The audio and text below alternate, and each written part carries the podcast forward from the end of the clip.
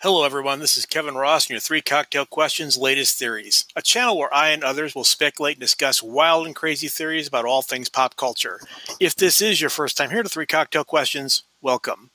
Today, I want to take a very deep dive into a subject on Game of Thrones, and let me just say right up front this is a very, very heavily spoilery review of some parts of the Long Night episode, uh, episode uh, season 8 episode 3 if you have not seen this episode i won't be upset. Go watch it. I know some of you don't care about spoilers but if you are doing yourself a complete disservice by not watching the episode first and then come back when you're ready okay? Are you really ready? Okay great. Let's begin. Now, I must tell you up front, I've had comments, conversations, and outright anger directed at me, the show, the books, etc., because some but not all people don't quite get and or want to admit that they thought they had the show figured out. Okay? At the end of season 8, episode 2, a lot of theories died or may have been modified, including some of my very own. Okay? Uh, what I'm going to try to do right now is what Joseph Scrimshaw does over at the Force Center podcast. By the way, that's a great, bright, and light look at the, all things Star Wars. Please go check them out. You can find them wherever podcasts are sold. Okay, uh, and uh, provide try to provide you what what I'm going to call some Game of Thrones counseling. Okay, so that we're all clear. I love this episode with all of its wrinkles, plot holes, the living's poor military strategy, all of it. Okay, so let's all just take a deep breath. I want you to breathe in and breathe out. Breathe in and breathe out. Think about lemon cakes. Breathe in, breathe out. Breathe in, breathe out. The sandy beaches at Naath. Breathe in, breathe out. The people on those sandy beaches in Naath. Breathe in and breathe out. And let's talk about Azor Ahai. That's right, we're going to get into Azor Ahai. So we are really, so we are all really excited, shaken, and some people are upset to a level of Mount Vesuvius exploding. Okay, that it was, and are you ready? Arya. Yes, Arya killed the Night King, and as far as we know, ending the Great War. Yes, we are all saved until the next event, whatever that is look, everybody, this is a fantasy world. It runs on fantasy rules. In a lot of ways, this particular world is grounded in a lot of the same rules that ours has, but it has magic. And I'm using that word extremely loosely. Excuse me. We'll get into magic at another at some point uh, once the show completely uh, closes out and talk about all of that in greater detail but I want to actually look at the story structure of Azor Ahai because a lot of people are, are screaming bloody murder that we've been following this story through the books and the show that Jon should be the prince that was promised or uh, Daenerys should be the prince that was promised, and how could Arya possibly be the prince that was promised? What what's actually going on here?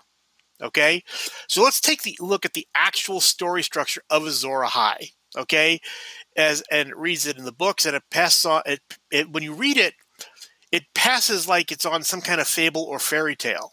So let's break this down. A human, a male, has been tasked to stop the Night King, this, this scary force that we just saw.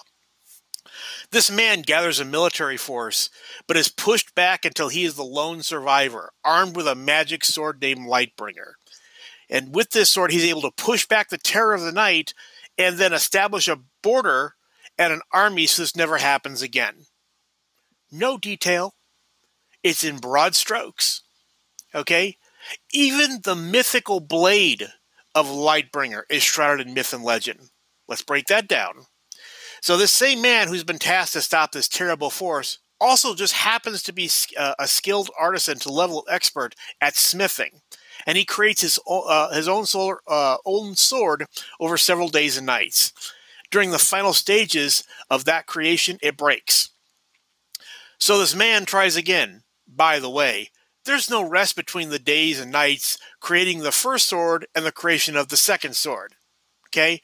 And without any evidence decides that killing a big male lion will do the trick. So, sword still hot from metalworking, he goes out hunting, finds and plunges the sword into the very heart of this very large and very angry lion. And once again, the sword fails, it shatters. Well, still undaunted by this result, again, no rest. Okay, between the first sword and the second sword, and now the third sword, okay, which takes even more time to create.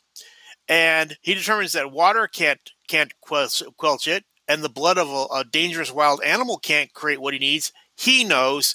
I'll just take this sword and plunge it into my willing wife's chest. You know what? That does the trick. Does this actually sound like a factual report to you? Or a fable that's been passed down by both high and low folks in the kingdom to bring context to a crazy event in their life. Okay? Let's also take a look at another event in our world, like Noah and Noah's Ark. Okay? For well over a century, scholars have uh, recognized that the Bible's version of Noah's Ark is based on old Mesopotamian models. Because of all these flood stories uh, deal with events that allegedly happened at the dawn of history, they're given the impression that myths, the myths themselves must have come from primitive origins. But the myths of a global flood that destroyed all life only begin to appear in only an old Babylonian, only in the old Babylonian period between the 20th and the 16th centuries. Now, why do you think that would be? It's because the Babylonians were rolling across everybody. Okay, so obviously they're they're hearing stories of the same types of floods so you could easily see where the clergy would have consolidated all of these stories into one larger global story. So if it's flooding over here and it's flooding over here around this time and it's flooding over here around this time clearly it must have flooded everywhere right? That's the logic they're using okay? Even the story of the ark is in question.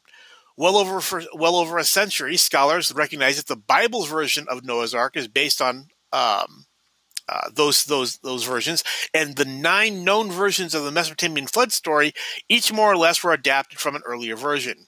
The closest versions to our historical take of Noah, as well as the most likely source, it comes out of the Epic of Gilgamesh. By the way, you go look it up. Okay, I did, and it's too long to talk about here. I'm just telling you, it's there. Okay. The point is, don't get hung up on a telephone version of a historical figure. Instead, I want you to focus on how you would describe the events you just witnessed, say, at a hearth, as the embers grow dimmer, to the children around who want to hear a story. Okay? And knowing that almost all of mankind was destroyed, except that a Stark, trained in the deadliest of skills and with the reflexes of grace that only the offspring of Ned and Stark could have had, and as quietly and as precisely as death came upon and destroyed the Night King. Now, what was that Stark's name again? No one knows. Thanks, everyone. This is Kevin Ross and your three cocktail question theories. Please like and subscribe. Share the channel all the way around.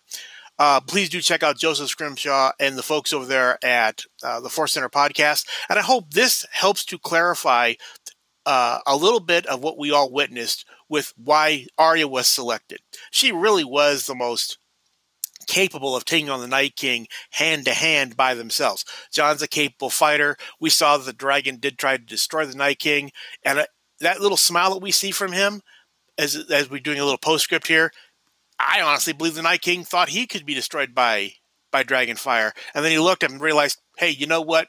I'm gonna be okay. Ha ha!